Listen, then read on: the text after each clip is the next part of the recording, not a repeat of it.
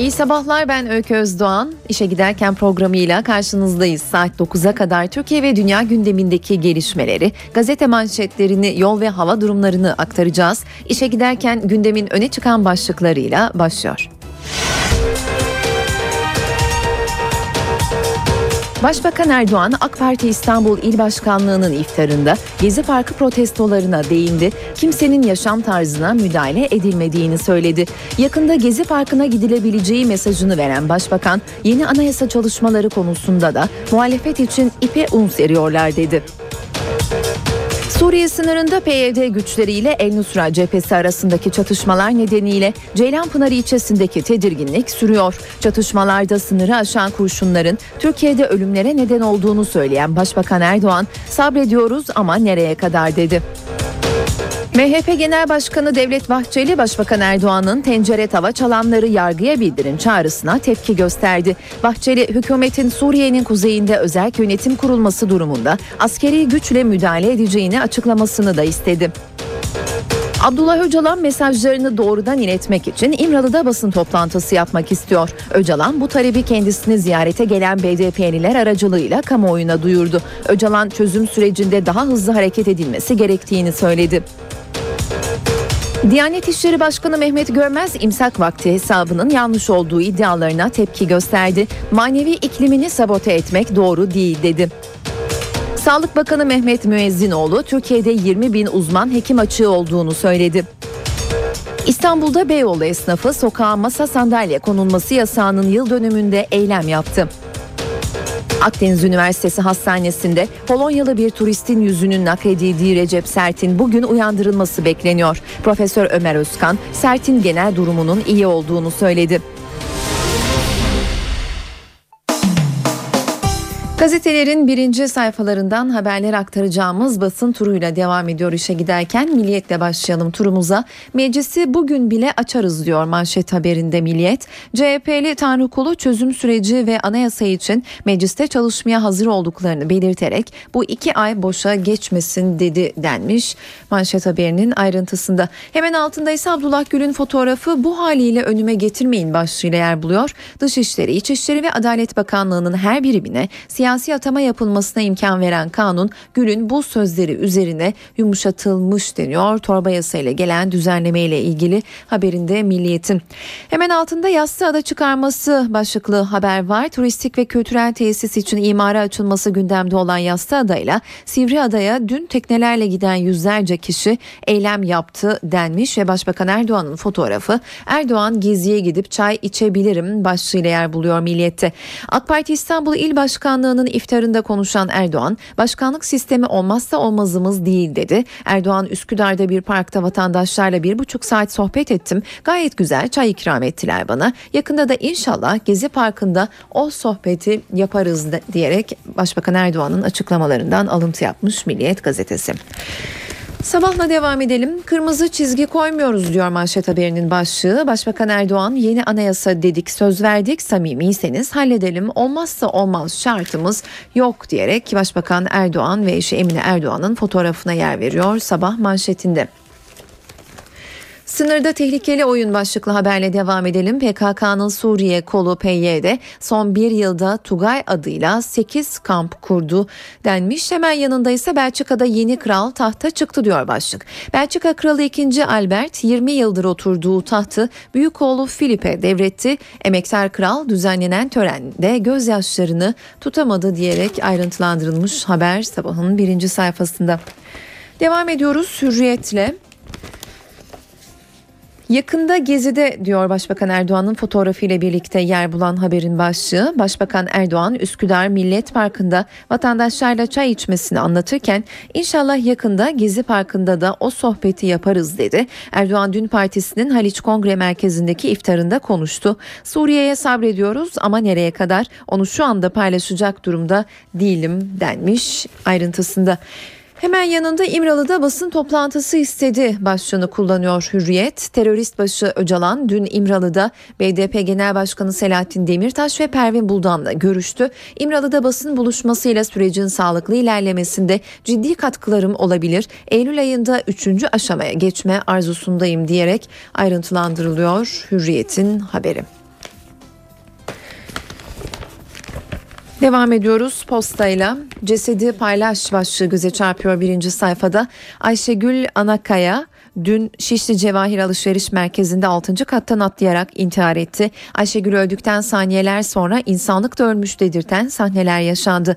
Çevredekiler cesedi fotoğraflayıp sosyal medyada paylaşmak için birbiriyle yarıştı. Bir baba küçük çocuğuna cesedi göstermek için uygun açıyı bulmaya çalıştı diyor postanın birinci sayfasındaki haber. Devam ediyoruz radikalle. Bakanlıktan 52 santim uyarısı başlığı Adalet Bakanı Sadullah Ergin'in fotoğrafıyla yer bulmuş radikalin birinci sayfasında. Adalet Bakanlığı'ndan örnek bir müdahale bakanlık karakolda intihara takipsizlik kararı veren savcıyı uyarınca dosya yeniden açıldı. 5 polis yargılanacak. Ve bugün tüm gazetelerin birinci sayfalarında yer bulan haber için İmralı'da basın toplantısı istediği başlığını kullanıyor radikal. BDP heyetiyle görüşen Öcalan İmralı'da bir basın toplantısıyla kamuoyuna mesajını doğrudan iletmek istediğini söyledi. BDP Genel Merkezi'nden yapılan açıklamaya göre Öcalan süreç bütün ağırlığı, ciddiyeti ve derinliğiyle devam ediyor dedi. Biz de devam ediyoruz. Habertürk gazetesiyle basın turumuza Kandil'den eve kaçış başlığı göze çarpıyor birinci sayfada. 5 ay önce PKK'ya katılan 13 yaşındaki MB daha şartları zor diyerek kaçtı. Ha burada teslim oldu. Silopili yoksul ailenin 6 çocuğundan biri olan MB geçen Şubat'ta iki arkadaşıyla PKK'ya katıldı. Aracıların Suriye'ye getirdiği çocukları PYD Kuzey Irak'a götürüp PKK'ya teslim etti. MB Metine kampında 3 ay silah eğitimi aldı. Pişman olan MB silahı bırakıp Kandil'den kaçtı. 15 gün yürüdü ve dün KDP güçlerince Habur'da teslim edildi diyerek ayrıntılandırılmış Habertürk'ün manşet haberi. Gezi'de sohbet mesajı başlığı göze çarpıyor hemen altında. Başbakan yakında inşallah Gezi Parkı'nda da sohbet ederiz. Gençliğimiz orada geçti. Adresini bilmeyen bizden sorabilir diyerek ayrıntılandırılmış Habertürk'ün haberi. Zamanla devam edelim. Manşet haberinin başlığı holiganizm tehlikesi kapıda. Futbolda yeni sezon 17 Ağustos'ta başlıyor. Ancak yeşil sahalardaki şiddeti önlemek için planlanan alkol denetimi, maçların gündüz oynanması, e-bilet ve yüz tarama sistemi gibi tedbirler henüz hayata geçirilemedi. Yeni sezonda marjinal bazı grupların statlarda ciddi olaylar çıkarmasından endişe ediliyor demiş. Zaman manşetinde gördüğü haberinde Cumhuriyet ise çocuklara F tipi müjdesi diyor manşetinde. 2016'ya kadar 10 çocuk cezaevi açılacak, tek kişilik hücreler yapılacak. Adalet Bakanlığı 2016 yılı sonuna kadar 5 olan çocuk cezaevi ve eğitim evi sayısını 15'e çıkaracak. Yeni cezaevlerinde çocuk mahkumlara kamuoyunun büyük tepkisini çeken tek kişilik odalarda tecrit uygulanacak. Adalet Bakanı Ergin cezaevlerinin çocukların eğitim ve rehabilitasyon faaliyetlerine uygun olarak yapıldığını savunarak her ünitede tek kişilik 9 oda bulunacağını açıkladı diyor Cumhuriyet. Konuş emniyetten bursu kap diyor hemen altındaki haberin başlığı. Gezi eylemlerinde gözaltına alınan öğrenciler emniyeti anlattı. Gezi eylemleri kapsamında 4 gün gözaltında tutulan üniversite öğrencileri nezarethanede yaşadıklarını anlattı. Trakya Üniversitesi öğrencisi ilk gece beni çağıran polis amiri gel konuş bak sen de yoksul aile çocuğusun. Emniyetin verdiği burslar var sana burs bağlarız dedi diyor Cumhuriyet Gazetesi bir başka haberinin ayrıntısında. Akşamsa Esad'ın planı deşifre olduğu başlığını kullanmış manşetinde Suriye'deki diğer Kürt gruplardan bağımsız hareket ederek ESO'nun kontrolündeki Resulayn ve Kobani'yi ele geçiren PYD, Şam yönetiminden destek alıyor. Esad bu yolla hem Kuzey Suriye'yi kontrol eden ÖSO'yu zayıflatmayı hem de çözüm sürecini sekteye uğratmayı hedefliyor. Kralın gözyaşları diyor başlık. Belçika Kralı 2. Albert tahtını oğlu Veliaht Prens Filip'e devretti. Tahta 20 yıl kalan 2. Albert tahtını Belçika'nın bağımsızlık günü olan 21 Temmuz'da devretti demiş. Akşam gazetesi Yeni Şafak Kırmızı Alarm başlığını kullanıyor manşette PKK'nın Suriye kolu PYD ile El Nusra'nın savaşı kızıştı diyerek ayrıntılandırıyor haberi.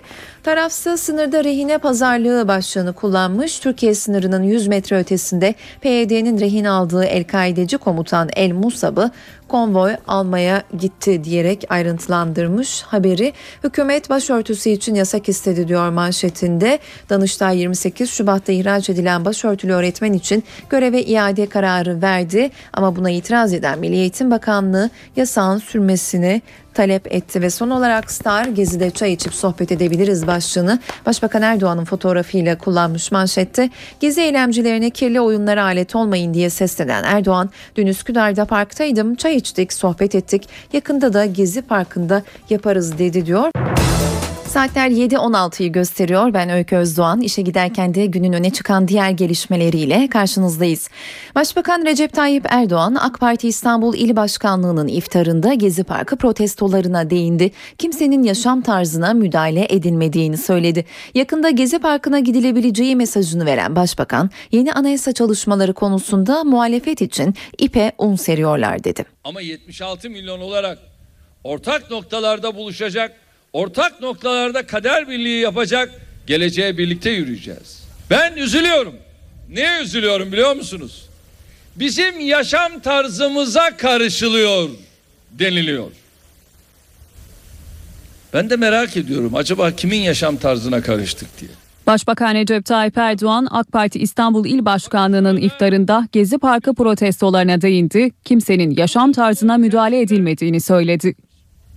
Çoğunluk çok olma avantajını kullanarak azınlığa dayatmalarda bulunamaz. Ancak azınlık da elindeki güçlere güvenerek çoğunluğa istikamet çizme, çoğunluğa dayatmalarda bulunma hakkına asla sahip olamaz. Başbakan Gezi Parkı'nı da ziyaret edebileceğini söyledi. Ben de dün akşam Üsküdar'da bir parktaydım. Parkta vatandaşlarla oturdum bir buçuk saat sohbet ettim. Yakında da inşallah Gezi Parkı'nda o sohbeti yaparız. Yeni anayasa çalışmalarına da değinen başbakan muhalefeti bu konuda samimi bulmadığını belirtti. Bir hafta oturalım. Yoğun bir çalışmayla bu 48 maddeyi 26 maddeye ilave edelim bu iş bir defa bitsin. Koyalım bir kenara. Niyetleri yok ipe un seriyorlar. Erdoğan Ankara'nın Mamak semtinde Alevi vatandaşların kapılarına konulan işarete de değindi. Olayda bir terör örgütünün parmağı var dedi. Ankara'da Mamak ilçemizde bundan birkaç gün önce bazı evlerin kapılarına çirkin bazı tehditler yazılıyor. Bir mezhebin menzubu vatandaşlarımıza yönelik gerçekten tahrikkar, gerçekten çok kirli bir oyun oynanmak isteniyor. Polisimiz çok dikkatli, çok hassas bir şekilde meseleyi takip ediyor ve sorumluları yakalıyor.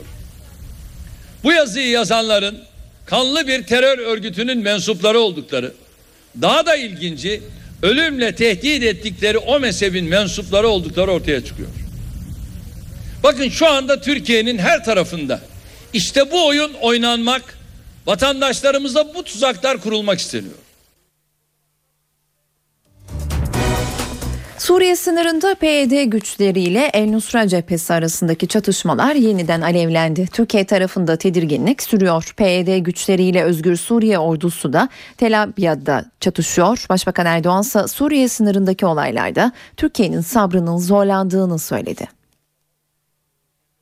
Suriye'deki gelişmeler artık sınırlarımızı da aşmak suretiyle zaman zaman ülkemiz içerisinde de bildiğiniz gibi ölümlere neden olmaya başladı. Bu hassasiyeti ortaya koyuyor. Sabırlıyız, sabrediyoruz. Ama nereye kadar? Başbakan Erdoğan AK Parti İl Başkanlığı'nın iftarında Suriye sınırında yaşananlara tepkisini böyle gösterdi. Suriye'nin Türkiye sınırındaki Resulayn'da PYD ile El Nusra cephesi arasındaki çatışmalarda kullanılan ağır silahların sesleri Ceylanpınar'da yankılandı. Çatışmalardan sektiği öne sürülen iki uçak savar mermisi Mehmet Akif Ersoy mahallesinde iki evin duvarına isabet etti. Türkiye tarafına düşen uçak savar ya da havan topu mermileri Ceylanpınar halkına yine korku dolu saatler yaşattı.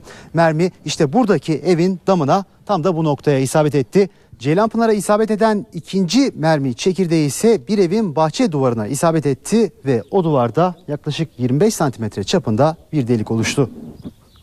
Kapının önünde çatı şu gördüğünüz tuğla parçalarını gördüm. Tam buraya mı isabet etti? Evet, tam şuraya isabet, şu bölgeye isabet etmiş. 4-5 gün önce başladığından beri dama çıkamıyoruz biz kesinlikle. Olayda ölen ya da yaralanan olmadı. İlçede anons yapılarak halkın zorunlu olmadıkça dışarıya çıkmaması istendi. Suriye'de Türkiye sınırına yakın bir başka çatışma noktası ise Akçakale'nin karşısındaki Tel Abyad. Bölgede PYD ile Özgür Suriye ordusu arasında çatışmalar yaşandı.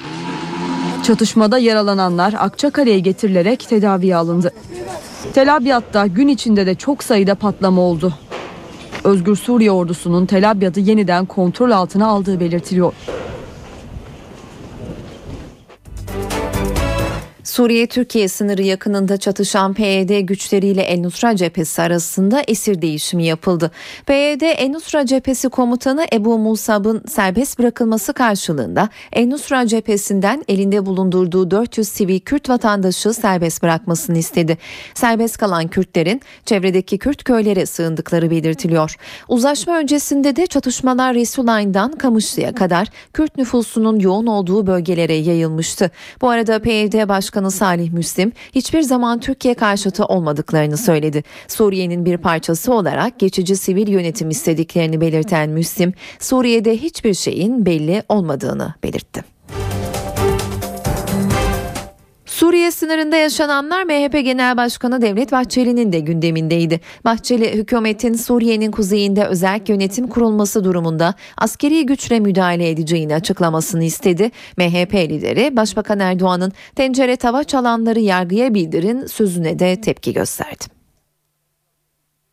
Türkiye Suriye'nin kuzeyinde özerk yönetim kurulmasına askeri güçle müdahale edeceğini açıklamalıdır. MHP lideri Devlet Bahçeli, Suriye'nin kuzeyinde Rasulayn bölgesinde PYD'nin mevzi kazanmasına tepki gösterdi. Hükümeti askeri güç kartını kullanmaya çağırdı. Suriye'nin doğusunda ve kuzeyinde provokasyonlara izin verilmemelidir. Askeri caydırıcılığının gereği olan hazırlık ve tedbirlerin sınır bölgemizde ve arazide fiili uygulamasına geçilmelidir. Bahçeli, Kuzey Irak'taki bölgesel Kürt yönetiminin uyarılmasını istedi. Barzani Suriye'deki PKK unsurlarına olan tüm desteğini kesmesi konusunda açık bir dille uyarılmalıdır. MHP lideri Bahçeli, Başbakan Erdoğan'ın tencere tava çalanları yargıya bildirin çağrısına da tepki gösterdi. Şu çirkinliğe, şu edepsizliğe bakınız ki elinde silah taşıyanlar barış yanlısı, tencere tava bulunanlar kamu düzenini bozan suçlulardır. İşte burası sözün bittiği yerdir.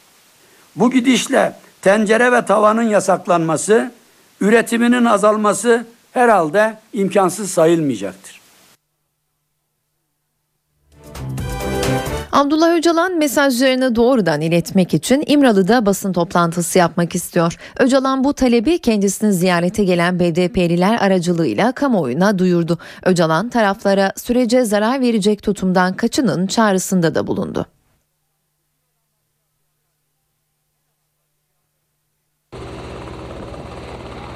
Abdullah Öcalan, İmralı'da basın toplantısı düzenlemek istiyor. 8. BDP heyeti İmralı'dan döndü.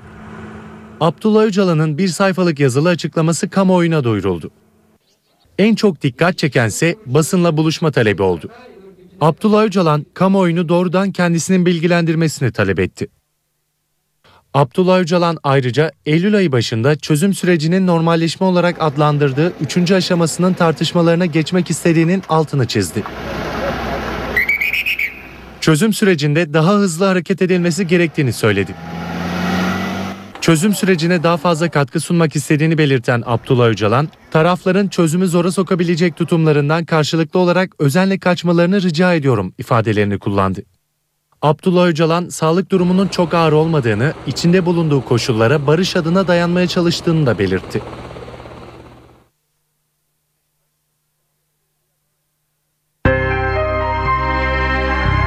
İşe giderken. İstanbul Beyoğlu'nda açıklama yapan BDP üyeleriyle Kasımpaşa taraftarı arasında gerginlik çıktı. Polis Kasımpaşa taraftarına biber gazıyla müdahale etti.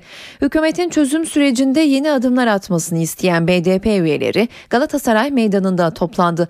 Hükümet adım at sloganıyla yapılan basın açıklamasını BDP milletvekili Sebahat Tuncel okudu. Bu sırada İnönü Stadyumu'nun yıkılması nedeniyle Beşiktaş'ın maçlarını statlarında oynaması kararını protesto eden Kasımpaşa taraftarı taraftarları Galatasaray Meydanı'na geldi. Kasımpaşa taraftarının BDP'lilere tepki göstermesi üzerine Çevik Kuvvet iki grubun arasına girdi. Gerginliğin büyümesi üzerine polis biber gazı ile müdahale ettiği Kasımpaşa taraftarı ara sokaklara kaçarak dağıldı. Gezi Parkı'nda çıkan olaylarda başına gaz bombası kapsülü isabet eden 17 yaşındaki Mustafa Ali Tombul annesiyle görüştürüldü. Annesi Tombul'un durumunun iyi olduğunu anlattı. Hatay'daki Gezi Parkı eylemlerinde hayatını kaybeden Abdullah Cömert soruşturmasına ilişkinse savcıdan bir açıklama var. Gezi Park eylemlerinde polisin attığı gaz fişeğiyle başından vurularak komaya giren Mustafa Ali Tombul uyandırıldı ve annesiyle görüştürüldü. Ali bugün uyandı. Şuuru açık, bilinci yerinde. Yanına girdim. Ee, beni tanıdı. İşte sarıldı bana, öptü. Şu an iyi yani durumu. Beni tanıyor musun dedim. Kafasını salladı. Şu an konuşmuyor ama yani tepki veriyor. İşte kafasını sallayarak tepki veriyor. İki haftadır yoğun bakım servisinde tedavi gören Mustafa Ali Tombul'a beyninde bulunan ödem nedeniyle pazartesi günü tomografi çekilecek. Sadece beyinde hafif bir ödem. O da işte tedaviyle geçecek inşallah. Bir sorun yok hareketlerinde. Kollarını bacaklarını rahat hareket ettiriyor. Görüyor, hafızası yerinde her şeyi hatırlıyor. Hatay'daki Gezi Park eylemlerinde hayatını kaybeden Abdullah Cömert soruşturmasına ilişkin savcılıktan açıklama geldi. Savcılık Cömert'in başına ne tür bir cisimle vurulduğunun belirlenmesi için adli tıptaki incelemenin sürdüğünü ve rapor hazırlandığını belirtti. Hatay Cumhuriyet Başsavcısı Bestami Tezcan, olayın meydana geldiği yerdeki kamera görüntülerinin ve tanıkların ifadelerinin değerlendirildiğini söyledi.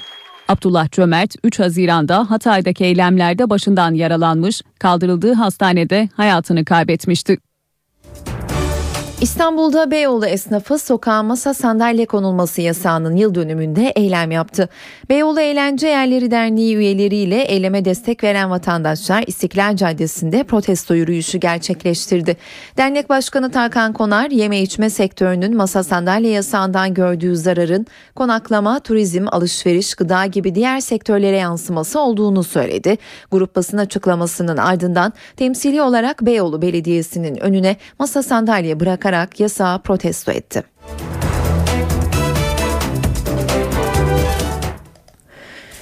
Bursa Osman Gazi'de bir Roman vatandaş komşusuyla tartışıp pompalı tüfekle ateş edince 16 yaşındaki bir genç kız yaralandı. Güneştepe mahallesi birbirine girdi.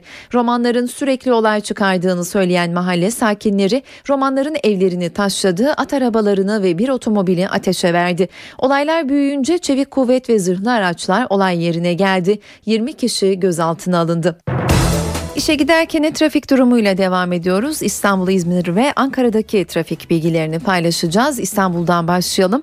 An itibariyle Fatih Sultan Mehmet Köprüsü'nde Anadolu yakasından Avrupa yakasına geçişlerde Kavacık itibariyle trafik yoğunlaşmaya başlamış durumda. Köprü çıkışında trafiğin nispeten akıcı olduğunu belirtelim. Aksi istikamette de Avrupa yakasından Anadolu yakasına geçişlerde Karanfilköy'den köprü çıkışına kadar bir yoğunluk söz konusu ama sonrasında Anadolu yakasına geçildiğinde trafik akıcı seyrediyor. Boğaziçi Köprüsü'nde ise Avrupa yakasından geçişlerde e, gişelere doğru bir yoğunluk var. Zincirlikuyu'dan gişelere doğru yoğunlaşan trafik köprü çıkışında da Altunizade'ye kadar yoğunluğunu devam ettiriyor. Anadolu yakasından Avrupa yakasına geçişte ise Beylerbeyi Nakkaştepe katılımından itibaren trafik oldukça yoğun. Öncesinde ise Acıbadem Köprüsü'nden itibaren bir yoğunluk söz konusu. Altunizade'ye kadar devam ediyor bu yoğunluk. Altunizade'den Nakkaştepe'ye kadar trafiğin daha akıcı olduğunu da belirtelim. Avrupa yakasında trafiğin yoğun olduğu birkaç gün güzergah bilgisi paylaşalım. Mahmut Bey Bağcılar istikametinde İstoç'tan başlıyor yoğunluk ve Bağcılar'a kadar devam ediyor.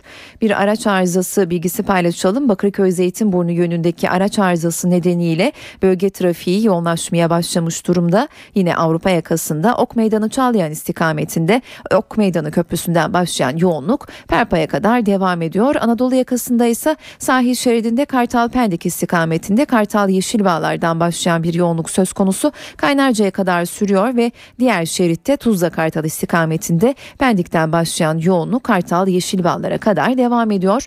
Ankara'ya bakalım 7.38 itibariyle Ankara'da Eskişehir yolu kavşağı ee, Ankara istikametinde yaklaşık 22 dakikada tamamlanabiliyor. Cinnah Caddesi Ostim arası yaklaşık 24 dakikada.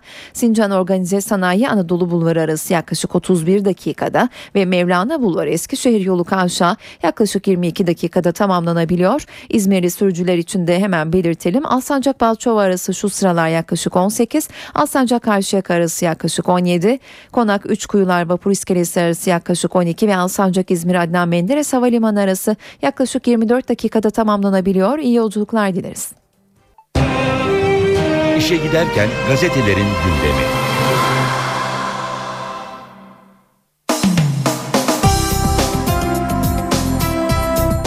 Gazetelerin spor sayfalarından haberler aktaracağımız basın turuyla devam ediyoruz. Hürriyetle başlayalım basın turumuza. Yeni Fener 4 çeker diyor başlık. Bolu Spor'dan sonra Kazarlankarana'da aynı tarifeyi uyguladılar. Sarı lacivertliler Ersun Yanal yönetimindeki ikinci hazırlık maçında da farka koştu. Azerbaycan ekibi karşısındaki üstün oyununu Kadlek, Vebo, Mehmet Topuz ve Mereres'in golleriyle süsledi diyor haberin ayrıntısında. Galatasaray cephesinden bir haberle devam edelim. Son anda Kazım yetişti. İki yıl aradan sonra döndüğü Galatasaray'da mesaiye golle başladı. Maça Snyder'in golüyle giren Cimbom, Santa Cruz'un ilk yarının sonlarında bulduğu gole cevabını Drogba ile verdi. Anderson ve Duda'nın penaltı golleriyle engel olamayan Aslan'ın 90 saniyede milli yıldız çıktı sahneye diyor haberin ayrıntısı. Beşiktaş var sırada seri bozuldu ama galibiyet gelmedi. İlk iki hazırlık maçını da 1-0 kaybeden Beşiktaş Şarke ile yenişemedi. Kartal yeni sezon hazırlıkları kapsamında oynadığı 3. hazırlık maçında Almanya'nın güçlü ekibiyle berabere kaldı. Siyah beyazlıların golü yeni transfer Pedro Franco'dan geldi. Ve Trabzonspor cephesinden bir haber Fenerbahçe'ye as başkan olsun başlığıyla yer bulmuş Trabzonspor Başkanı Hacı Osmanoğlu Kulüpler Birliği'nde yaşananları anlattı. Kayseri Spor Başkanı Recep Mamura çattı. Fenerbahçe'ye as başkan olsun. Devam ediyoruz gazetelerin spor sayfalarından haberler aktarmaya. Milliyet gazetesi var sırada uyarı ateşi ediyor başlık. Malaga ile yenişemeyen Galatasaray'da özellikle savunma hataları göze çarptı. Cimbom İspanyol rakibi karşısında Snyder'in enfes golüyle üstünlüğü yakaladı. Santa Cruz'un eşitlik sayısını devre biterken Drogba yanıtladı. Anderson skora yeniden denge getirirken Duda'nın penaltısı Malaga'yı öne taşıdı. 73'te 10 kişi kalan Aslan'ı yenilgiden Kazım kurtardı diyerek 3-3'lük beraberlik skoru hatırlatıyor Milliyet gazetesi. Bol kepçe Fener diyor hemen yan sayfadaki bir başka haber. Sarı lacivertli ekip Bolu Spor'dan sonra Azerbaycan'ın Lankaran takımına da aynı tarifeyi uyguladı. Rakibine büyük üstünlük kuran ve futboluyla göz dolduran Fenerbahçe, Kadlek, Vebo, Mehmet Topuz ve Meireres'in golleriyle sahadan farklı galip ayrıldı deniyor haberin devamında. Alman usulü başlıklı haberle devam edelim Milliyet'ten. Beşiktaş Alman Ligi'nin güçlü rakiplerinden Schalke ile berabere kalırken hazırlık maçlarındaki ilk golünü buldu. Rakibi karşısında pozisyonda yakalayan Kartal'ın kahramanı kaleci Cenk oldu. 57'de Schalke'yi öne geçiren Drexler'e karşılık veren de Pedro Franco'ydu deniyor Milliyet gazetesinin haberinde. Devam ediyoruz. Sabah var sırada. Sabahın spor sayfasından aktaracağımız ilk haber ustalar ve çıraklar başlığını taşıyor. Yeni sezon öncesi ilk ciddi sınavını Malaga karşısında veren Galatasaray ilk yarıya usta ayakları Sneijder ve Drogba ile 2-1 önde geçti. Cardozo bereketi diyor yan sayfadaki başlık 72 saatte 2100 kombine satıldı kulübün kasasına 3 milyon lira girdi. Fenerbahçe menajerinin Paraguaylı golcüyü transfer için Portekiz'e gitmesi taraftarı ateşledi. Son 15 günde durma noktasına gelen kombine satışları hız kazandı.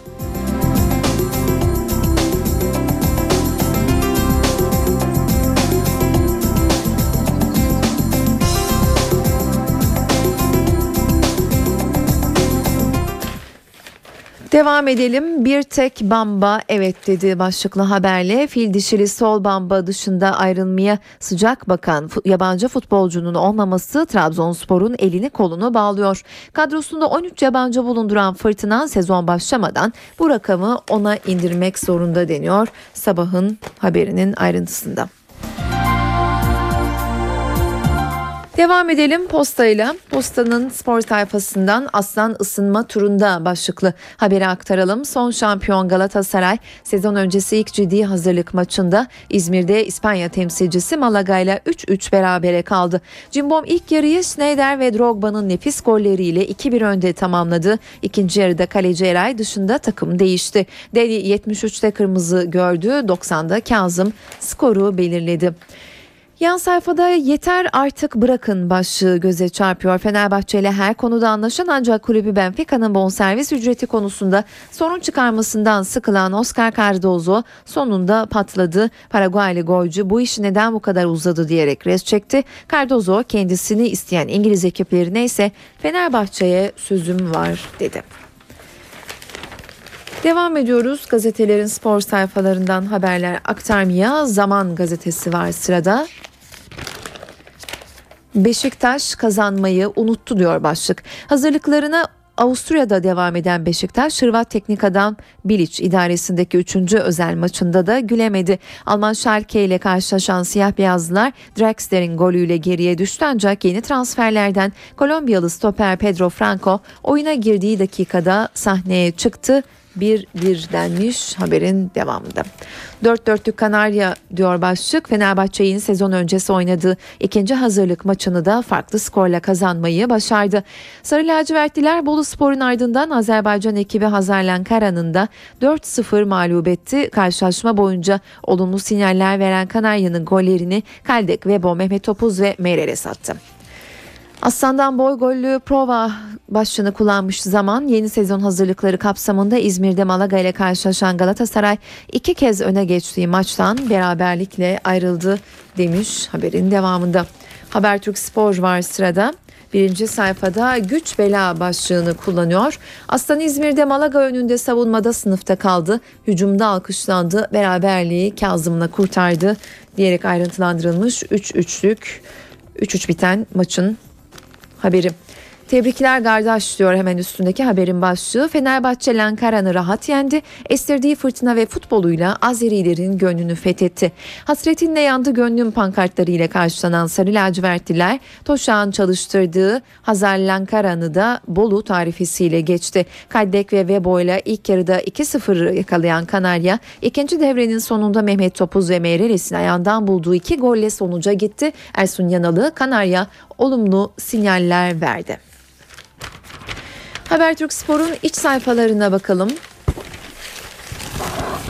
Yahşi Kanarya başlıklı haberi aktaralım. Fenerbahçe Bolu'dan sonra Azerbaycan'a oynadığı ikinci hazırlık maçında Hazarlen Karana'da dörtlük tarife uyguladı deniyor birinci sayfadaki haberin devamı olarak. Radikal gazetesine bakalım. Yahşi galibiyet başlığını kullanıyor. Fenerbahçe Azerbaycan Süper Ligi ekiplerinden Hazarlen Karan'la deplasmanda oynadığı hazırlık maçını 4-0 kazandı diyor. Başlık Arka sayfasında gördüğü haberinde Radikal ve Franco golle başladı diyor bir başka haberde. Yeni sezon öncesi oynadığı ilk iki hazırlık maçını 1-0'lık skorla kaybeden Beşiktaş Alman ekibi Schalke ile 1-1 berabere kaldı. Siyah beyazlıların ilk ve tek golünü yeni transfer Pedro Franco kaydetti. Yeni Şafak'a bakalım son olarak. Yeni Şafak'tan aktaracağımız haber İzmir'de futbol ziyafeti başlığını taşıyor. Galatasaray en önemli hazırlık maçında Malaga ile berabere kalırken savunma hataları dikkatleri çekti deniyor ve Maloda kriz çıkardı. Başlıklı haberin ayrıntısı şöyle ayrılma noktasına gelen sözleşmeleri feshedilirken Fedakarlık yapmaları istenen Karadeniz ekibinin yabancı oyuncuları Fransız futbolcunun aldığı ücreti öğrenince kalmaya karar verdiler deniyor. Yeni Şafak'taki haberin ayrıntısında biz de böylece gazetelerin spor sayfalarından haberler aktardığımız turumuzu noktalıyoruz. İşe giderken Akdeniz Üniversitesi Hastanesi'nde Polonyalı bir turistin yüzünün nakledildiği Recep Sert'in sağlık durumu iyiye gidiyor. Profesör Doktor Ömer Özkan, Sert'in bir doku sorunu yaşamadığını söyledi. Recep Sert'in bugün uyandırılması bekleniyor. Hastanın genel durumu da iyiye gidiyor. İşte birkaç güne kadar yoğun bakımdan inşallah çıkmasını umuyoruz. Türkiye'de 5. tam yüz naklinin yapıldığı Recep Sert'in sağlık durumu iyiye gidiyor. Ameliyatı gerçekleştiren ekibin başındaki Profesör Doktor Ömer Özkan, Sert'in nakledilen %9 uyumunun sağlandığını açıkladı. Bizim e, dokularla ilgili bir sıkıntımız yok. İşler yolunda, olumlu gidiyor. Düne göre sorarsanız kötüye giden bir şey yok ama yoğun bakımda sonuçta. Akdeniz Üniversitesi Hastanesi'nde gerçekleştirilen ameliyatla Polonyalı turist Adreş Kudza'dan çene ve yüz nakli yapılan Recep Sert'in durumu düzenli olarak takip ediliyor. Profesör Ömer Özkan, Sert'in genel durumunun iyi olduğunu söyledi. İletişim oluyor ama biz uyutuyoruz. Yani heyecanlanmasın diye. Hasta uyanıyor ama e, arkadaşlarımız tarafından uyutuluyor. E, herhangi bir sorunu yok. Recep Sert'in uyandırılması bekleniyor.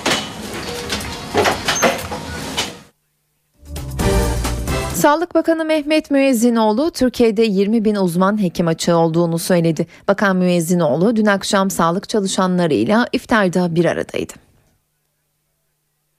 Bugün son 5 yıldır 6 yıldır tıp fakültelerine 2500, 3000, 4000 şimdi artık 10 binlerin üzerine önümüzdeki yıl çıkıyor. Ama bu tıp fakültesi öğrencilerimizin bizim bu akşam büyük oranda veya ben hangi ile gidersem gideyim cebimde en önemli notlar bize uzman lazım. Bize çocuk hastalıkları uzmanı lazım. Bize kadro lazım. Bize kadın doğum uzmanı lazım. Ama diyorum ki yok olsa dükkan sizin. Ama yok. Şu anda Türkiye'nin 20 bin uzman ekip açığı var.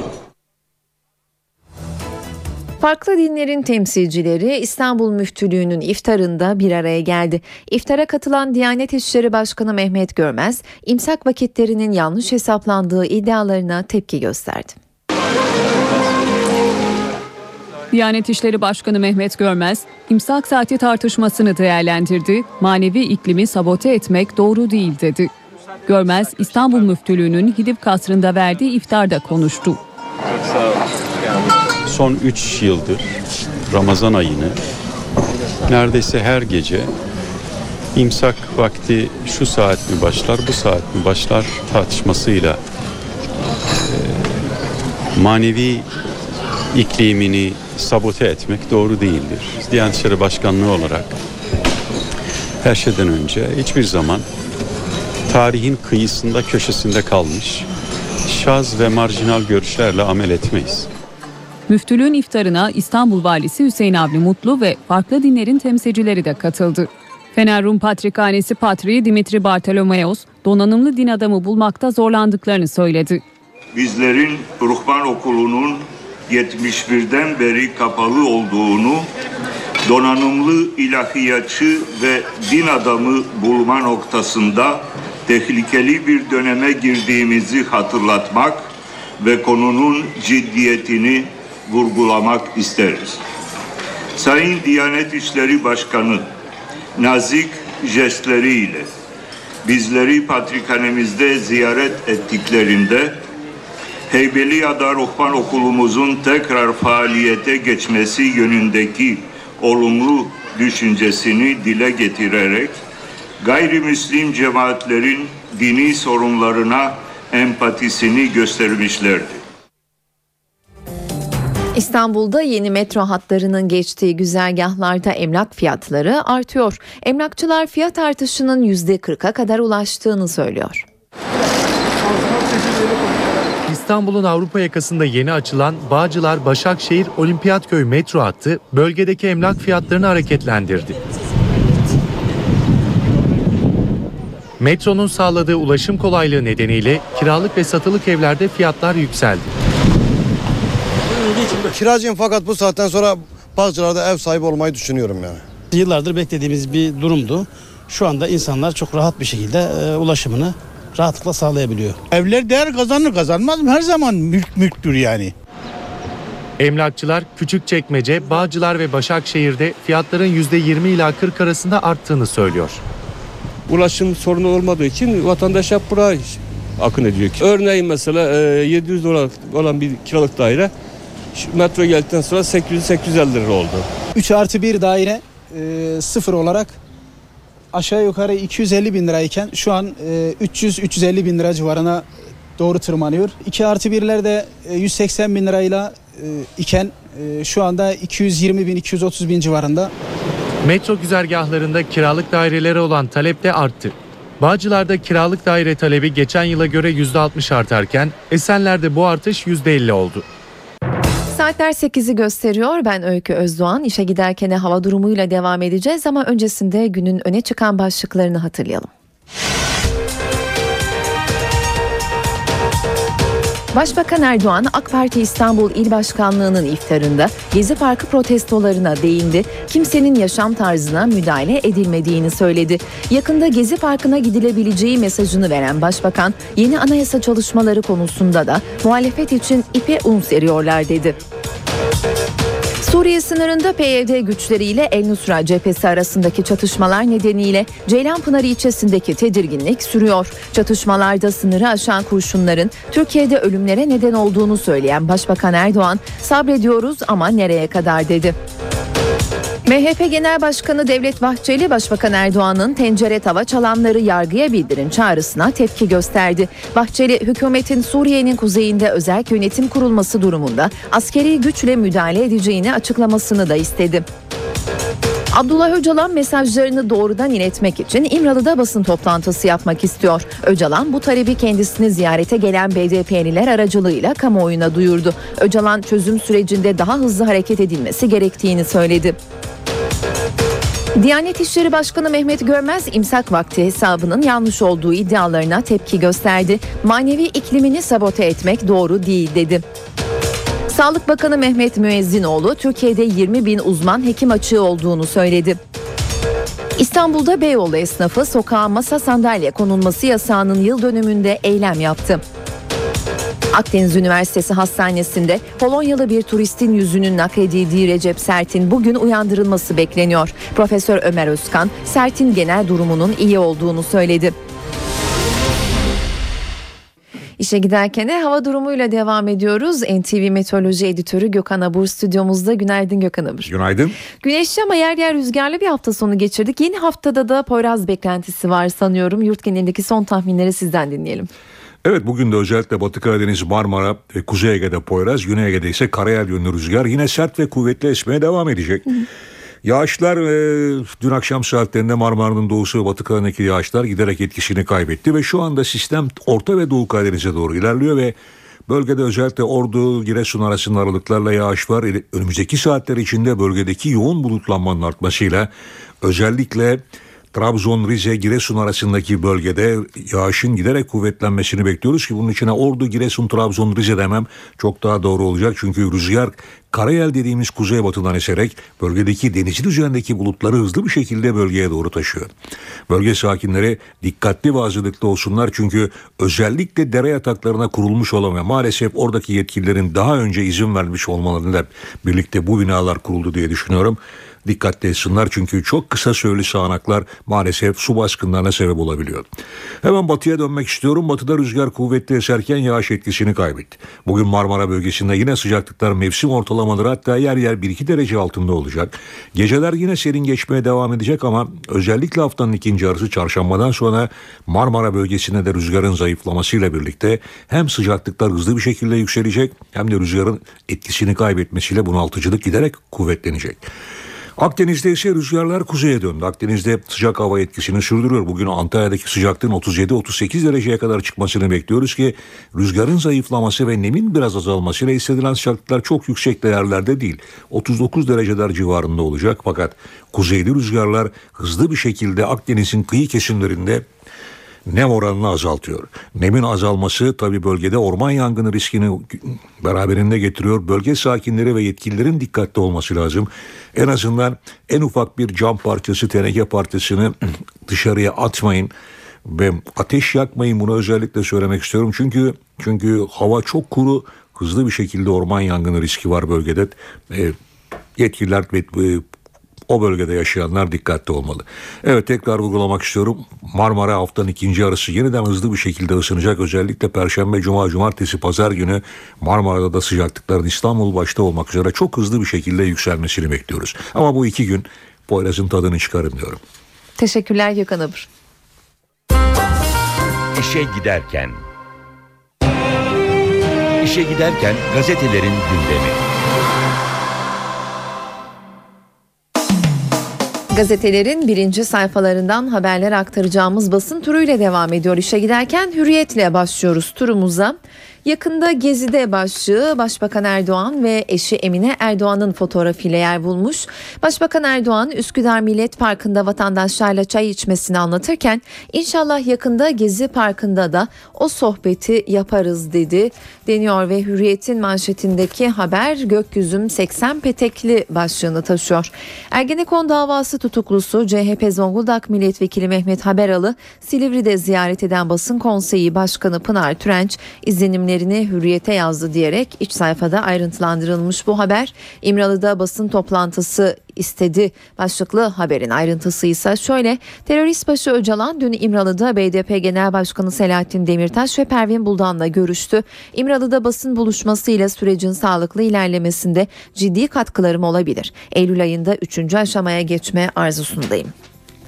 Milliyet gazetesi ise günün haberi olarak belirlediği manşet haberinin başlığında meclisi bugün bile açarız ifadesini kullanıyor. CHP'li Tanrı Kulu çözüm süreci ve anayasa için mecliste çalışmaya hazır olduklarını belirterek bu iki ay boşa geçmesin dedi deniyor. Abdullah Gül'ün fotoğrafı bu haliyle önüme getirmeyin başlığıyla yer bulmuş. Dışişleri, İçişleri ve Adalet Bakanlığı'nın her birimine siyasi atama yapılmasına imkan veren kanun, Gül'ün bu sözleri üzerine yumuşatılmış torba yasayla gelen düzenleme, hükümetin dışarıdan atadığı büyükelçilerin daha sonra dışişlerinde üst düzey göreve getirilmelerine olanak sağlıyor. Yasanın ilk hali ise kamuda 10, özel sektörde 5 yıl çalışanlara Dışişleri, İçişleri ve Adalet Bakanlığı'nda yöneticilik imkanı veriyor gerekiyormuş. Komisyon aşamasında devreye giren Cumhurbaşkanı bu haliyle önüme getirmeyin mesajı verdi deniyor haberin devamında. Sabah manşetinde kırmızı çizgi koymuyoruz başlığına yer vermiş. Başbakan Erdoğan yeni anayasa dedik söz verdik samimiyseniz halledelim olmazsa olmaz şartımız yok. Sınırda tehlikeli oyun başlığı yer bulmuş hemen altında PKK'nın Suriye kolu PYD son bir yılda Tugay adıyla 8 kamp kurdu. Posta var sırada. Cesedi paylaş başlığı kullanılıyor. Birinci sayfasındaki haberinde Ayşegül Annakkaya dün Şişli Cevahir Alışveriş Merkezi'nde 6. kattan atlayarak intihar etti. Ayşegül öldükten saniyeler sonra insanlık da ölmüş dedirten sahneler yaşandı. Çevredekiler cesedi fotoğraflayıp sosyal medyada paylaşmak için birbiriyle yarıştı. Bir baba küçük çocuğuna cesedi göstermek için uygun açıyı bulmaya çalıştı deniyor. Postanın birinci sayfasındaki haberde. Zamansa holiganizm tehlikesi kapıda başlığını kullanıyor. Futbolda yeni sezon 17 Ağustos'ta başlıyor ancak yeşil sahalardaki şiddeti önlemek için planlanan alkol denetimi, maçların gündüz oynanması, e-bilet ve yüz tarama sistemi gibi tedbirler henüz hayata geçirilemedi. Yeni sezonda marjinal bazı grupların statlarda ciddi olaylar çıkarmasından endişe ediliyor diyor zaman. Radikal ise Bakanlıktan 52 santim uyarısı başlığını kullanıyor. Sadullah Ergin'in fotoğrafıyla birlikte Adalet Bakanlığı'ndan örnek bir müdahale. Bakanlık karakolda intihara takipsizlik kararı veren savcıyı uyarınca dosya yeniden açıldı. 5 polis yargılanacak. İmralı'da basın toplantısı istedi diyor başlık. BDP heyetiyle görüşen Öcalan İmralı'da bir basın toplantısıyla mesajını doğrudan iletmek istediğini söyledi. Devam ediyoruz Habertürk'le. Manşetinde Kandil'den eve kaçış başlığı göze çarpıyor. 5 ay önce PKK'ya katılan 13 yaşındaki MB daha şartları zor diyerek kaçtı. Ha burada teslim oldu. Psikoloğa gideceğim başlığı sürmanşetinde kullanılıyor Habertürk'ün. AK Partili Zeyid Aslan öfkeyle parladı. Şiir yazan aşk adamı çıktı. Kadın gazetecileri üzen vekil de dilinden yakındı. Psikologtan öfke kontrolü dersleri alacağım. Bana asık suratlısın diyorlar ama bir filmde iki aşığın buluşamamasına gözyaşı döken bir adamım. Aslan burcuyum, duygusaldır deniyor. Aşırı duygusalım, öfkem hızlı gelişiyor. Gezi'de sohbet mesajı başlıklı haberin ayrıntısını aktaralım. Başbakan Erdoğan yakında inşallah Gezi Parkı'nda da sohbet ederiz. Gençliğimiz orada geçti adresini bilmeyen bizden sorabilir dedi diyerek Başbakanın açıklamalarından alıntı yapmış Habertürk. Yeni Şafak'sa kırmızı alarm başlığına yer veriyor manşetinde. PKK'nın Suriye kolu PYD ile El Nusra'nın savaşı kızıştı. Rasulayn'ı geri almak isteyen El Nusra kasabayı tanklarla bombardımana tuttu. TSK alarma geçti geçti. Sınırdaki birliklere cephanelerin sayılması ve eksiklerin tespit edilmesi emri verildi. Devam ediyoruz gazetelerin birinci sayfalarından haberler aktarmaya. Akşam var sırada. Bu yıl 1 milyon kişiye daha iş umudu başlığı kullanılmış tür manşetinde. Son 3,5 yılda 1,5 milyon kişiyi iş sahibi yapan İşkur hedefi büyüttü. Kurum bu yıl sonuna kadar 1 milyon kişiye daha istihdam hedefliyor. Edirne'den Kars'a, Hakkari'den İzmir'e 81 ilde ücretsiz meslek kursları açan İşkur, önümüzdeki günlerde Nusaybin'de erkek terzisi Ağrı Taşlıçay'da evde çocuk bakımı elemanı kursları açacak. Akşamın manşetinde ise Esad'ın planı deşifre olduğu başlığı kullanılıyor. Suriye'deki diğer Kürt gruplardan bağımsız hareket ederek ÖSO'nun kontrolündeki Resulayn ve Kobani'yi ele geçiren PYD, Şam yönetiminden destek alıyor. Esad bu yolla hem Kuzey Suriye'yi kontrol eden Özgür Suriye ordusunu zayıflatmayı hem de çözüm sürecini sekteye uğratmayı hedefliyor. Kralın gözyaşları başlıklı haberle devam edelim. Belçika Kralı 2. Albert tahtını oğlu Veliaht Prens Philip'e devretti. Tahta 20 yıl kalan 2. Albert tahtını Belçika'nın bağımsızlık günü olan 21 Temmuz'da devretti. Cumhuriyet ise çocuklara F tipi müjdesi başlığına yer veriyor manşetinde. 2016'ya kadar 10 çocuk cezaevi açılacak, tek kişilik hücreler yapılacak deniyor. Sınırda büyük çatışma başlıklı haberin ayrıntısı ise şöyle Cumhuriyet'te. El-Kaide bağlantılı İslamcı örgüt El Nusra'nın Türkiye sınırına yakın Resulayn ve El Abyad'da kontrolü elinde bulunduran PYD'ye karşı saldırıya geçtiği öğrenildi. El Nusra cephesinin PYD'nin askeri kanadı YPG güçleriyle çok şiddetli çatışmalar yaşadığı bildiriliyor. Esnaf yürüdü diyor bir başka başlık. Beyoğlu esnafı iki yıldır devam eden masa sandalye yasağını Taksim'de düzenlediği yürüyüşte protesto etti. Esnaf Taksim dayanışmasının da destek verdiği yürüyüşün sonunda masa ve sandalyelerini polis barikatının önüne bıraktı. Son olarak Taraf gazetesine bakalım. Sınırda rehine pazarlığı başlığını kullanmış sürmanşetinde Türkiye sınırının 100 metre ötesinde PYD'nin rehin aldığı El-Kaideci komutan Ebu Musab'ı konvoy almaya gitti deniyor ve Abdullah Öcalan'ın fotoğrafı İmralı'da basın toplantısı talebi başlığıyla yer buluyor tarafta. PKK lideri Abdullah Öcalan dün BDP heyetiyle yaptığı görüşmede çözüme daha fazla katkı yapmak istediğini belirterek İmralı'da bir basın toplantısı düzenlemek için çağrıda bulundu ve son olarak sağlıkta kadro savaşları başlıklı haberi aktaralım. Sağlık Bakanlığı'nda başlayan domuz gribi aşısı soruşturmasının altından kadro savaşı çıktı. Bakan Müezzinoğlu Akdağ ekibine karşı eski defterleri açtı. Eski Sağlık Bakanı Recep Akdağ döneminde satın alınan domuz gribi aşıları mercek altında incelemede milyonlarca aşının depolarda çürüdüğü belirlendi diyor taraf. Saatler 8.21'i gösteriyor. Ben Öykü Özdoğan. işe giderkene başkent gündemiyle devam edeceğiz. Ankara gündeminin ayrıntılarını NTV muhabiri Borayhan Gülcü aktaracak bugün bize. Günaydın Borayhan neler bekleniyor bugün?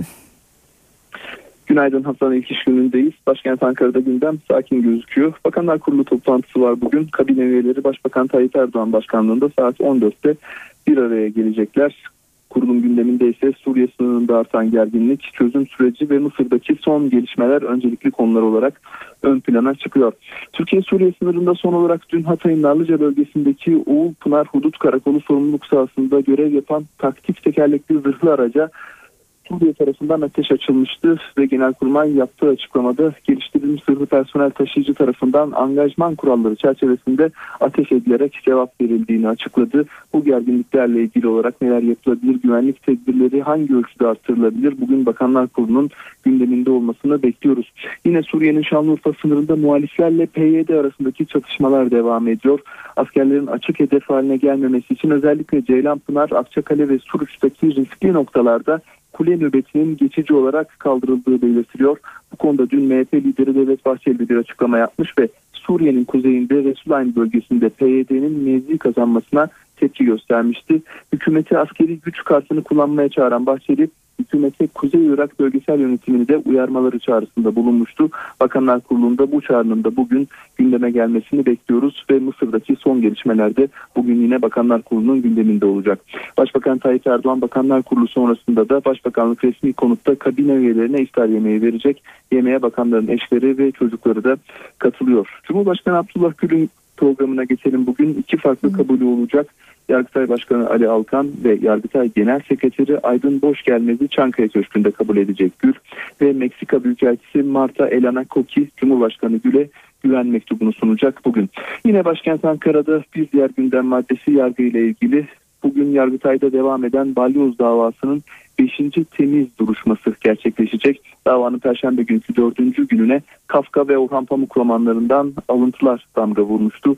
Silivri'deki yargılamaları ağır dille eleştiren sanık avukatları kendilerini Kafka'nın Dönüşüm adlı romanındaki böceklere benzetmişlerdi. Bugün bir gözümüzde Yargıtay'daki 5. duruşmada olacak. Evet başkent Ankara'da günün öne çıkan başlıkları bu şekilde olacak. Bizler de gün içerisinde canlı yayınlarla tüm bu gelişmeleri aktarmayı sürdüreceğiz. Teşekkürler Borayhan. NTV muhabiri Borayhan Gülcü'den Ankara gündeminin ayrıntılarını dinledik.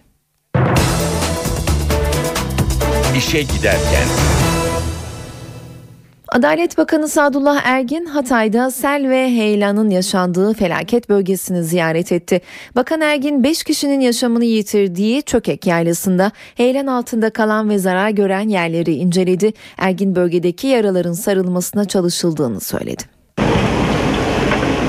Hatay'ın dört yol ilçesinde 5 kişinin yaşamını yitirdiği sel felaketinin yaraları sarılıyor. Adalet Bakanı Sadullah Ergin felaketin yaşandığı Çökek Yaylası'nı ziyaret etti. Bakan Ergin sel bölgesinde incelemelerde bulundu. Ergin bölgede yaraların hızla sarılacağını söyledi. Uzmanlarımız gün boyu dün çalıştılar. Bölgedeki zemin yapısını ve riskleri tespit ettiler. Buna ilişkin raporlarını hafta içerisinde tanzim edecekler. Elektriğin bir kısmı salı akşamı, bir kısmı da çarşamba gününe kadar e, verilebilecek. Bakan Sadullah Ergin, heyelanda hayatını kaybeden vatandaşların yakınlarına da taziye ziyaretinde bulundu. Bölgede felaketin ardından enkaz kaldırma çalışmaları devam ediyor. Belediye ve çeşitli kurumlara ait iş makineleri bölgede temizlik çalışması yapıyor. Bursa Osman Gazi'de bir Roman vatandaş komşusuyla tartışıp pompalı tüfekle ateş edince 16 yaşındaki bir genç kız yaralandı. Güneştepe mahallesi birbirine girdi. Romanların sürekli olay çıkardığını söyleyen mahalle sakinleri romanların evlerini taşladı, at arabalarını ve bir otomobili ateşe verdi. Olaylar büyüyünce çevik kuvvet ve zırhlı araçlar olay yerine geldi. 20 kişi gözaltına alındı. Yassıada ve Sivriada'nın imara açılacak olmasına tepki gösteren Adalar Forum üyeleri motorlarla adalara giderek protesto etti. Kabataş, Kadıköy ve Büyükada'dan kaldırılan motorlarla yaklaşık bin kişi Sivriada'ya gitti. Basın açıklaması yapan grup bu adaların imara açılmasının Marmara Denizi'nde ekosistemin devamlılığı açısından geri dönülmez bir tahribata yol açacağını söyledi. Vatandaşlara Cumhuriyet Halk Partisi Meclis Grup Başkan Vekili Akif Hamza Çebi ve Adalar Belediye Başkanı Mustafa Farsakoğlu da destek verdi. İstanbul'da yeni metro hatlarının geçtiği güzergahlarda emlak fiyatları artıyor. Emlakçılar fiyat artışının %40'a kadar ulaştığını söylüyor. İstanbul'un Avrupa yakasında yeni açılan Bağcılar Başakşehir Olimpiyatköy metro hattı bölgedeki emlak fiyatlarını hareketlendirdi. Metronun sağladığı ulaşım kolaylığı nedeniyle kiralık ve satılık evlerde fiyatlar yükseldi. Kiracıyım fakat bu saatten sonra Bağcılar'da ev sahibi olmayı düşünüyorum yani. Yıllardır beklediğimiz bir durumdu. Şu anda insanlar çok rahat bir şekilde e, ulaşımını rahatlıkla sağlayabiliyor. Evler değer kazanır kazanmaz mı? Her zaman mülk mülktür yani. Emlakçılar Küçükçekmece, Bağcılar ve Başakşehir'de fiyatların %20 ila 40 arasında arttığını söylüyor. Ulaşım sorunu olmadığı için vatandaş hep buraya akın ediyor. Örneğin mesela e, 700 dolar olan bir kiralık daire metro geldikten sonra 800-850 lira oldu. 3 artı 1 daire e, sıfır olarak aşağı yukarı 250 bin lirayken şu an e, 300-350 bin lira civarına doğru tırmanıyor. 2 artı 1'ler de e, 180 bin lirayla e, iken e, şu anda 220 bin 230 bin civarında. Metro güzergahlarında kiralık dairelere olan talep de arttı. Bağcılar'da kiralık daire talebi geçen yıla göre %60 artarken Esenler'de bu artış %50 oldu. Ramazan ayında domates, biber ve patlıcanın fiyatı düştü. Karpuz ve soğansa yaz bolluğuna rağmen fiyatı artan ürünler. Araştırmayı Türkiye Ziraat Odalar Birliği yaptı. Sebze ve meyve fiyatlarında Ramazan'la birlikte beklenen fiyat artışlarını yaz bolluğu engelledi. Türkiye Ziraat Odaları Birliği üretici ve piyasa rakamlarında fiyat değişimlerini inceledi. 21 üründe fiyat düştü, 4 üründe ise fiyat değişmedi. Domates bir buçuk, ayaş domatesi bir buçuk. Ramazan'ın ilk günlerinde kilosu 3 liraya satılan domates 1,5 liraya kadar düştü. Domates 4 liraydı, 3,5'tu. Birden 1,5'a 1 liraya düştü. Çünkü on, onu tarla zamanı biliyor musun? Bahçe zamanına denk geldi. Fiyatlar şu anda bedava. Domates 1 liraya da var. İkiye en güzel domates 2 lira. Sivri biber, salatalık, marul, fasulye, patlıcan ve şeftali de Ramazan'da fiyatı inen sebze ve meyvelerden. Şu domates bir buçuk, salatalık bir buçuk, patlıcan bir buçuk. Bedava yani. Müşteri ne diyor peki? Şimdi bir milyona da versek, bedava da versek pahalı diyorlar. Yani ben de diyorum ki bedava versek dolmuş parasını istersiniz. Fiyatı artan ürünler de var. Karpuz ve soğan gibi. Karpuz bir ara ucuzlaştı da ondan sonra tekrar pahalaştı. 500 liraya kadar indi. Neden tekrar pahalı? Şimdi tarlada hep karpuzlar yanmış. Dar gelirli müşteri için fiyatlar hala cep yakıyor. Üzüm aldım, kiraz aldım, şeftali aldım. Tam yaz meyveleri nasıl fiyatları uygun muydu? Vallahi yenisi çıktı ama gene de pahalılık var yani. E, satıcılar da ucuz diyor. Neresi ucuz ya? Bırak Allah'ını seversen ucuz. Neresi? Bomboş zaten. Neresi ucuz? Ucuz olsa hal He. tıklım tıklım olur. Bomboş. Türkiye'de halkın %36'sı tatile gitmiyor. Tatilini evinde geçirenler en fazla Batı Marmara ile Batı Karadeniz'de yer alıyor. İşte 19 bin kişiyle yapılan araştırmanın sonuçları. Aile ve Sosyal Politikalar Bakanlığı tatil alışkanlıklarını inceledi. Araştırmada en yüksek oran %36.1 ile tatillerini bulundukları yerde geçirenler oldu. Çok uzun zamandır şehir dışına tatile çıkmıyoruz. Bir birikim yapıp tatile çıkma gibi bir şeyimiz, lüksümüz olmuyor. Araştırmaya katılanların %25.4'ü tatile vakit ayırmıyor. Tatile zaman bulamayan katılımcıların oranının en yüksek olduğu bölgeler Kuzeydoğu ve Güneydoğu Anadolu bölgeleri. 11.50 baştaki araba. Tatillerinin memleketinde geçirenlerin oranı ise %25.4. Bu oranın en yüksek olduğu bölgelerse Batı Marmara ile Batı Karadeniz. Memlekete gideceğim. Fındık toplamaya, gezmeye, tozmaya. Otel, pansiyon ya da tatil köyü gibi konaklama tesislerini tercih edenlerin oranı ise %10.8. Otellerde, pansiyonda nasıl uygun olursa önceden ayarlamıyoruz. Spontan olsun. Bir haftalık bir tatilim var. Onu da muhtemelen yurt içinde yapacağım. Akdeniz bölgesi ise yaylaya gitme tercihinde ilk sırada bulunuyor.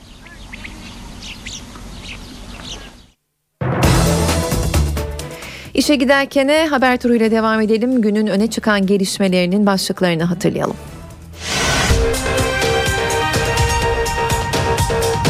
Başbakan Erdoğan AK Parti İstanbul İl Başkanlığı'nın iftarında Gezi Parkı protestolarına değindi. Kimsenin yaşam tarzına müdahale edilmediğini söyledi. Yakında Gezi Parkı'na gidilebileceği mesajını veren Başbakan yeni anayasa çalışmaları konusunda da muhalefet için ipe un seriyorlar dedi. Suriye sınırında PYD güçleriyle El Nusra cephesi arasındaki çatışmalar nedeniyle Ceylanpınar ilçesindeki tedirginlik sürüyor. Çatışmalarda sınırı aşan kurşunların Türkiye'de ölümlere neden olduğunu söyleyen Başbakan Erdoğan sabrediyoruz ama nereye kadar dedi. MHP Genel Başkanı Devlet Bahçeli, Başbakan Erdoğan'ın tencere tava çalanları yargıya bildirin çağrısına tepki gösterdi. Bahçeli, hükümetin Suriye'nin kuzeyinde özel yönetim kurulması durumunda askeri güçle müdahale edeceğini açıklamasını da istedi. Abdullah Öcalan mesajlarını doğrudan iletmek için İmralı'da basın toplantısı yapmak istiyor. Öcalan bu talebi kendisini ziyarete gelen BDP'liler aracılığıyla kamuoyuna duyurdu. Öcalan çözüm sürecinde daha hızlı hareket edilmesi gerektiğini söyledi. Diyanet İşleri Başkanı Mehmet Görmez imsak vakti hesabının yanlış olduğu iddialarına tepki gösterdi. Manevi iklimini sabote etmek doğru değil dedi. Sağlık Bakanı Mehmet Müezzinoğlu Türkiye'de 20 bin uzman hekim açığı olduğunu söyledi. İstanbul'da Beyoğlu esnafı sokağa masa sandalye konulması yasağının yıl dönümünde eylem yaptı. Akdeniz Üniversitesi Hastanesi'nde Polonyalı bir turistin yüzünün nakledildiği Recep Sert'in bugün uyandırılması bekleniyor. Profesör Ömer Özkan, Sert'in genel durumunun iyi olduğunu söyledi. Saat 8.41 ben Öykü Özdoğan işe giderken de günün öne çıkan gelişmelerini aktarmaya devam ediyoruz. Başbakan Recep Tayyip Erdoğan AK Parti İstanbul İl Başkanlığı'nın iftarında Gezi Parkı protestolarına değindi. Kimsenin yaşam tarzına müdahale edilmediğini söyledi. Yakında Gezi Parkı'na gidebileceği mesajını veren Başbakan yeni anayasa çalışmaları konusunda muhalefet için ipe un seriyorlar dedi.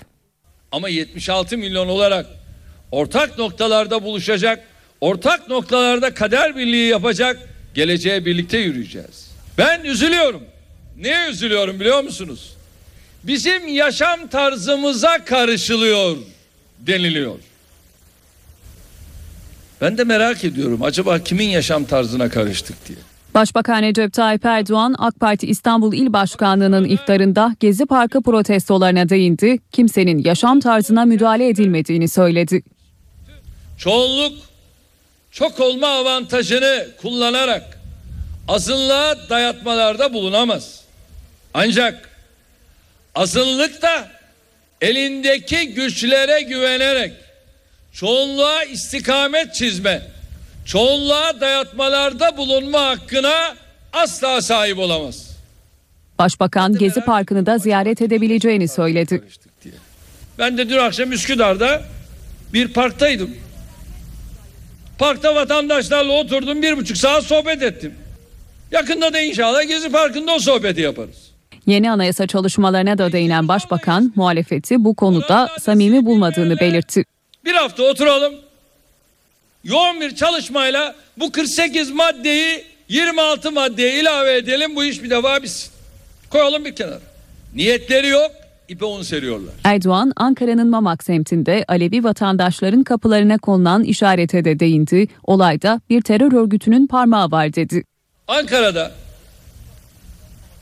Mamak ilçemizde bundan birkaç gün önce bazı evlerin kapılarına çirkin bazı tehditler yazılıyor. Bir mezhebin menzubu vatandaşlarımıza yönelik gerçekten tahrikkar, gerçekten çok kirli bir oyun oynanmak isteniyor.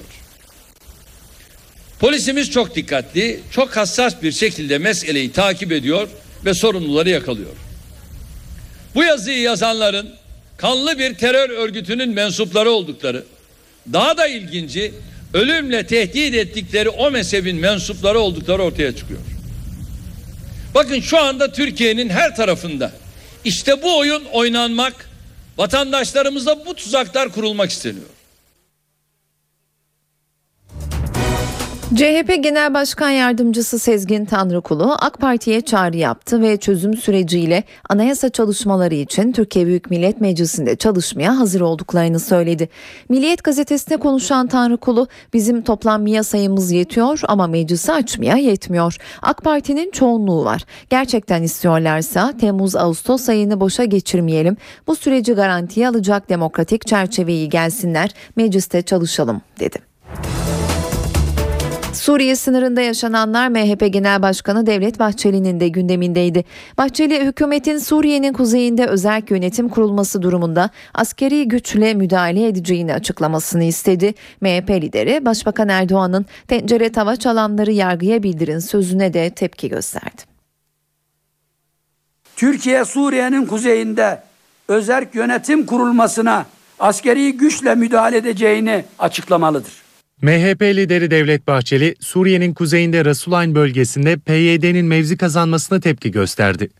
Hükümeti askeri güç kartını kullanmaya çağırdı.